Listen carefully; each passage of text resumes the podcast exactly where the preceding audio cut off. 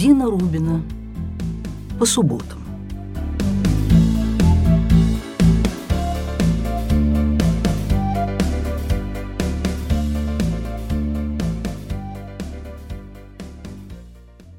Приветствую вас, друзья мои.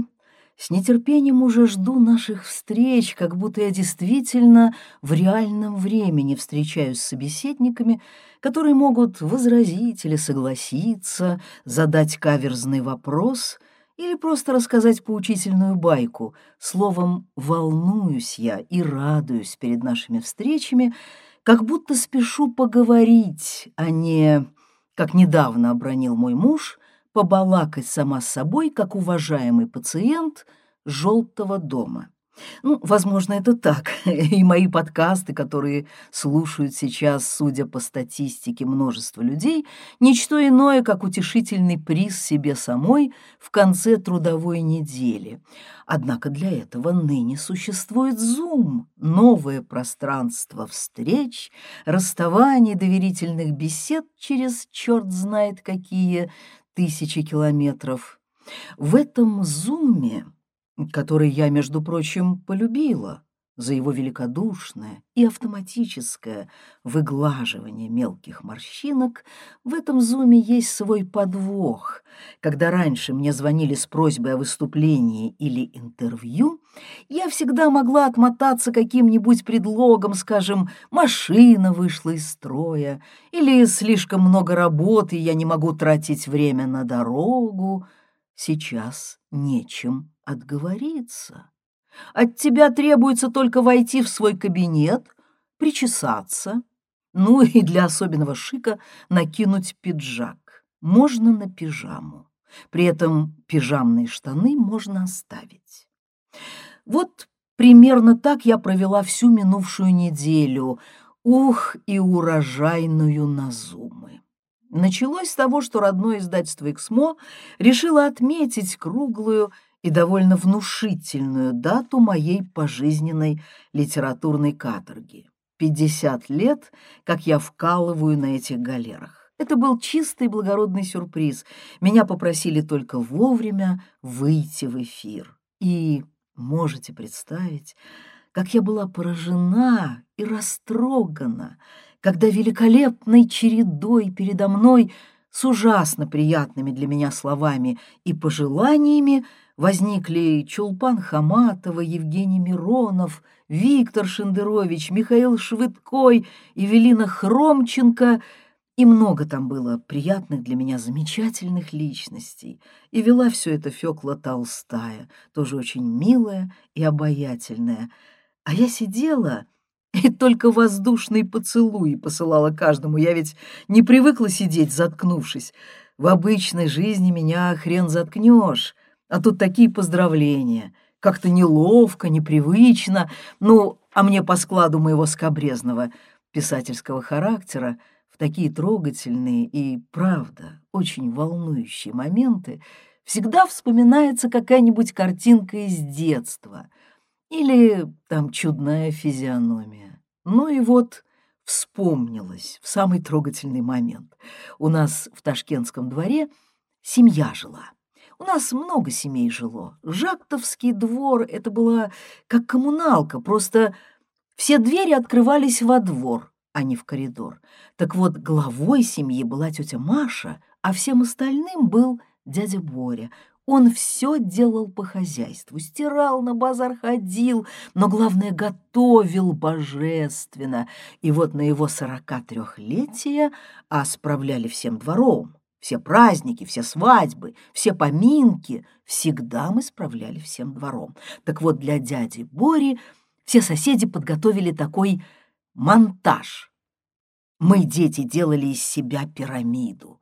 Э, знаете, когда становишься на плечи товарищу, а я была тогда в другом весе, весила килограмм двенадцать, ну, может быть, восемнадцать, и потому стояла выше всех на чьей-то голове, а взрослые, каждый выходил и говорил, что думает о дяде Боре. Ну, разумеется, только хорошее, и желательно в стихах. Но у него в это время на кухне стоял казан с пловом, и он вскакивал каждые пять минут и отлучался смотреть, как там плов. Все ж потом должны были сесть за столы, те уже были расставлены во дворе под тутовником. И вот выступает тетя Женя, медсестра, она всегда писала поздравления в стихах. «Детский возраст сорок три, плюнь и разотри». А дядя Боря снова вскакивает с такой извиняющейся улыбкой, но подгорит же, а его жена, тетя Маша, ему металлическим голосом положив лапу металлическую на плечо. «Сиди, сука, и слушай, как тебя люди любят!» Да, все-таки детство неисчерпаемо, правда? И люди нашего детства всегда остаются с нами. А я всегда недоумеваю, когда писателя приглашают на встречу с читателями, чтобы узнать его по-человечески. Или еще вот формулировка «познакомиться поближе», ну и так далее. Но я полагаю, невозможно узнать писателя ближе, чем со страниц его книг. Кто-то из известных людей справедливо заметил однажды творчество любого писателя — это величина личности, помноженная на величину дарования. Я бы добавила и возведенный в квадрат его биографии, потому что нет лучших дрожжей для творчества, чем собственная жизнь писателя, его домашнее, его ближайшее окружение. И нет такого писателя, чью биографию и прискурант чувств и драм нельзя было бы вычислить по его произведениям. Одни, ну, как, например, Сергей Довлатов – так и пишут от первого лица, сохраняя даже имена и фамилии прототипов. Другие во имя приличий изменяют имена и ну, разные поверхностные приметы персонажей, но суть остается подлинная жизнь писателя. Едва ли не вся без остатка переходит на страницы его книг. Все мы люди без прошлого. Оно выписано, отработано пережито с новой испепеляющей силой в процессе создания литературных текстов, настолько пережито, что запечатленное в словах перестает волновать нас в жизни. Все пережитое идет в эту неистовую топку. Все переплавляется в литературную ткань. Что касается наших близких, о, это отдельная тема. Вот кому требуется особая выдержка, особое смирение, такое глубинное понимание процессов, проходящих в воображении, в душе и в башке писателя. Мой муж, первым выслушивая мои тексты, уже давно не задает сакраментальный вопрос «А когда я это говорил?» Он уже знает, что все его реплики и вопросы, все утверждения и произносимые в рассказах и повестях мысли, они подлинны и значимые, даже если никогда и не были произнесены. К тому же никогда не знаешь, как отнесутся твои близкие к описанным событиям. Я как-то одновременно подарила маме и послала сестре книгу с новеллой «Альт перелетный». В этой новелле повествуется о неком периоде в жизни моей семьи, и одним из главных действующих лиц там моя сестра Вера. Прочитав новеллу, она позвонила нашей общей маме ночью и сказала «врет, беззастенчиво врет, ни одного слова правды». А мама сказала мне «я читала всю ночь, я так плакала, все чистая правда. Я это к чему? На днях купила внукам музыкальный инструмент. По Фрейду это был инструмент, над которым в мучениях корчилось мое детство — фортепиано. Просто эти два Гаврика и внучка и внук оказались довольно способными ребятами к музыке, и учительница категорически заявила, что никакая электрическая органола и прочая чушь не заменят старое доброе фортепиано. Причем старое доброе — это не эфемизм, а факт, потому что покупать надо старый замечательный инструмент. И она знает, в каком магазине, и знакома с хозяином много лет — и порекомендует нас владельцу. Ха, порекомендует. Вы слыхали когда-нибудь, чтобы владельцу электромагазина требовались рекомендации на покупателей холодильника или стиральной машины?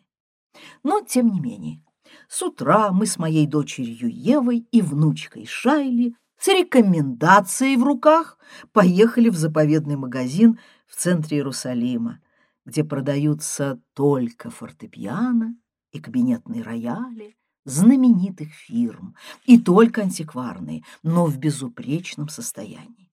Этот магазин уже 70 лет держит некий немецкий еврей, спасшийся семьей последним рейсом Люфтганзы из Гамбурга, если не ошибаюсь, в 1939 году. Он был ребенком трех лет тогда. Сейчас это очень пожилой человек, который ради нас открыл магазин с утра. Мы ступили внутрь, и перед нами открылось целое царство золотистых, черных, желтоватых, красноватых, благородно бликующих крышек фортепиано и роялей и блеск медных подсвечников. Ошалев, мы переходили от инструмента к инструменту, пробуя звук, приходя в восторг, бросаясь к следующему, то американо-немецкому Стейнвею, то немецкому Бехштейну, то австралийскому Бязендорферу, то французскому Плеелю. А среди этих инструментов есть тот, который вы привезли из Гамбурга? — спросил я старика. Он улыбнулся и ответил «нет». Тот, который приплыл в нашем багаже на пароходе, сейчас стоит в музее Ядвашем, потому что он единственный, который попал в Палестину с беженцами. Да, были в его магазине потрясающие инструменты, но очень массивные, а место у стены в Еваной квартире было конкретных размеров. И мы выбрали изумительное фортепиано — Германия, фирма Бехштейн, 1910 год, темно-медового цвета, с медными подсвечниками, мягкий, глубокий нижний регистр и звонкий чистый верхний. Он не был самым дорогим, но все же он был очень, очень дорогим инструментом. Вы знаете, я даже прослезилась. В этот день как раз исполнилась круглая дата — 30 лет, как мы приземлились в аэропорту Бенгурион с картинами, красками, кистями и моим любимым гжельским чайником, расстаться с которым казалось невозможным. И начали жить в Зазеркалье, нищие, никому не нужные, писатель, пишущий по-русски, художник, создатель нематериальных ценностей. И вот прошло 30 лет, а я жива, по-прежнему пишу книги и покупаю внукам дорогущий инструмент, и жизнь все равно прекрасна, прекрасна, по-прежнему прекрасна. У меня сразу завертелись в мозгу сочинительские колесики. Я сказала внучке, представь, какое путешествие совершило это фортепиано. В Палестине не изготовляли музыкальных инструментов. Это фортепиано плыло сюда на пароходе. Его обвязывали веревками и спускали грузчикам в порту старого Яфа — этот инструмент пережил две мировые войны, катастрофу нашего народа и все израильские войны. Представь теперь руки всех мальчиков и девочек, которые прикасались к этой клавиатуре и исполняли самые разные пьесы. А сейчас он принадлежит тебе и твоему брату, и когда-нибудь ты скажешь своей внучке, мне его купила бабушка Дина, она едва говорила на иврите, а выглядела просто старой балдой, но на другом языке писала целые тома, понятия не имею, каких там историй. Шайли засмеялась, сказала, «Баба, перестань, Ева выразилась более конкретно. «Мам, прекрати пороть эту херню». В общем, в жизни много радостей. Вот таких, например.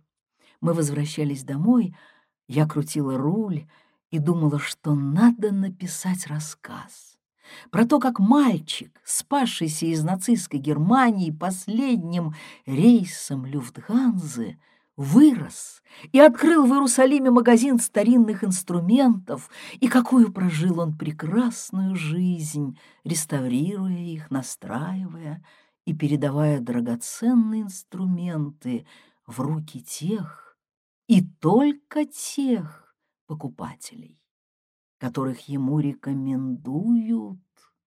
Надо написать этот рассказ. А жизнь проходит, это нормально. Проходит жизнь любого человека. Добавляя печаль в наши лица, писатель всегда остается с прибылью. Обычный человек с годами теряет близких, любимых домашних животных. Бывает, что остается совсем один. Писатель, запечатлевший свою жизнь на самых точных и самых пронзительных носителях, никогда не остается одним, все его любимые с ним. Недавно одна моя знакомая, сильно горевавшая после смерти отца, отправилась к некой ясновидящей, вернее, яснослышащей женщине, которая уверяла, что может вызывать на разговор души умерших, может слышать их голоса. С этой встречи моя знакомая Женщина очень впечатлительная, даже экзальтированная, вернулась просветленной. Отец, уверяла она, вышел на связь, успокоил ее, что там ему хорошо. «Да-да!» — воскликнула она, вероятно, уловив некий скепсис на моем лице. «А знаешь, почему я поняла, что это правда? Он передал мне, что там с ним все его собаки». Отец моей знакомой был страстным собачником. Я уважительно покачала головой, а про себя подумала, ну и что, мне и умирать не нужно. Мой Кондрат и без того всегда со мной. В моей новелле «Я и ты» под персиковыми облаками. С годами я все чаще обращаюсь к семье. Наверное, это объяснимо. С возрастом по-иному вспоминаешь бабушку, деда, которые уже не кажутся такими старыми, а наоборот приближаются, приближаются к тебе и произносят все те же знакомые словечки, поговорки, песенки, которые в детстве казались тебе замшелыми, допотопными, а сейчас высвечиваются особым домашним теплом, теплом семьи, рода цепочки поколений, в которой сегодня ты ощущаешь себя не центром Вселенной, не конечным и самым важным итогом и драгоценностью семьи, а всего лишь звеном в бесконечной цепи родственных личностей, характеров, качеств и внешностей. И совсем не горюешь по этому поводу, а наоборот радуешься, когда в зеркале видишь лицо своей усталой мамы или ловишь себя на какой-нибудь фразе, обращенной к дочери и произнесенной с интонацией твоей давно умершей бабки. И в работе все чаще обращаешься к так называемой семейной теме. Ибо что может быть глубже — светлее, пронзительней чувство семьи и дома. Значит, все правильно. Все идет нормально и правильно, и мы никогда, ни за что не умрем.